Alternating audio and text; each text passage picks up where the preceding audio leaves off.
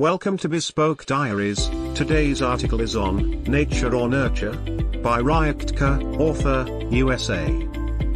What does one do when one has kids too young and only realizes afterwards that they themselves are kids still and not equipped to handle the stress?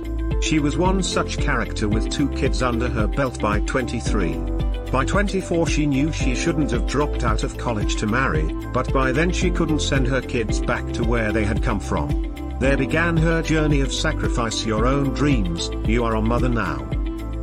And as her kids grew, she asked herself a million times why parenting was not a mandatory subject in high schools the world over, where so many women children became mothers.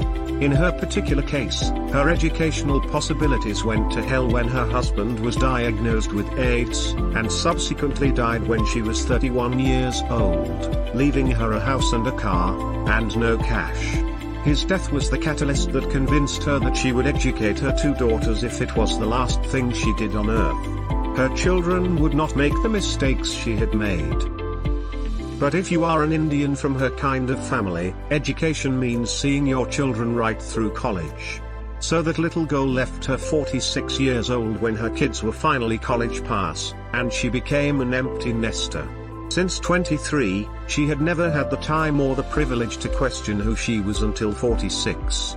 And when she asked her reflection in the mirror that question she was a has-been nobody, her best years sacrificed to giving her children more than she has received. Seeing her quandary during one college vacation, her elder child a proud NYU student, said, Mama, write the story of your life. She means how many Indian women married a Peruvian diplomat and lived their life. It would make a bestseller. And she thought, why not? The one gift she did have throughout her life was her love for reading. She mean how hard could it be to write a book? She found out how hard when she wrote for three years and an Indian agent rejected her effort with the following email comment. This author could become a decent writer if she learned how to write. This happened in 2010. After 12 days of crying, she vowed she would become a decent writer or else die trying. After all, she had stood on her head to give her children a star-spangled education. Even if she put half that effort into learning how to write, just by sheer logic she had become a good writer.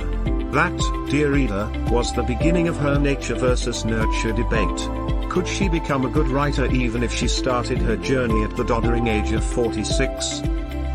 The answer lies in her novels, Dragonfly Escaping and Dragonfly Hunting. These are the first two novels in a series of books based on her life story.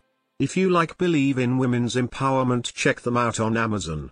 Her writing journey was not easy and it was not cheap but in 2022 Dragonfly Escaping won two first prizes in the Royal Dragonfly Award Competition 2022. The competition name is a coincidence, she is especially proud that one of her first prize categories was LGBTQ where her heroine is emphatically not LGBTQ herself. She can safely assure you that at 46 she felt like a tired has-been. Today at 61 she feels young, she feels happy, and she feels like she is poised on the threshold of life ready to conquer the world where she had left off at 23 a young, lost, and terrified mother of two daughters she was not in any way equipped to bring up. If you, dear reader, have a dream, don't let age stop you. The years count for how you live them not in their physical passing. Thank you for your time.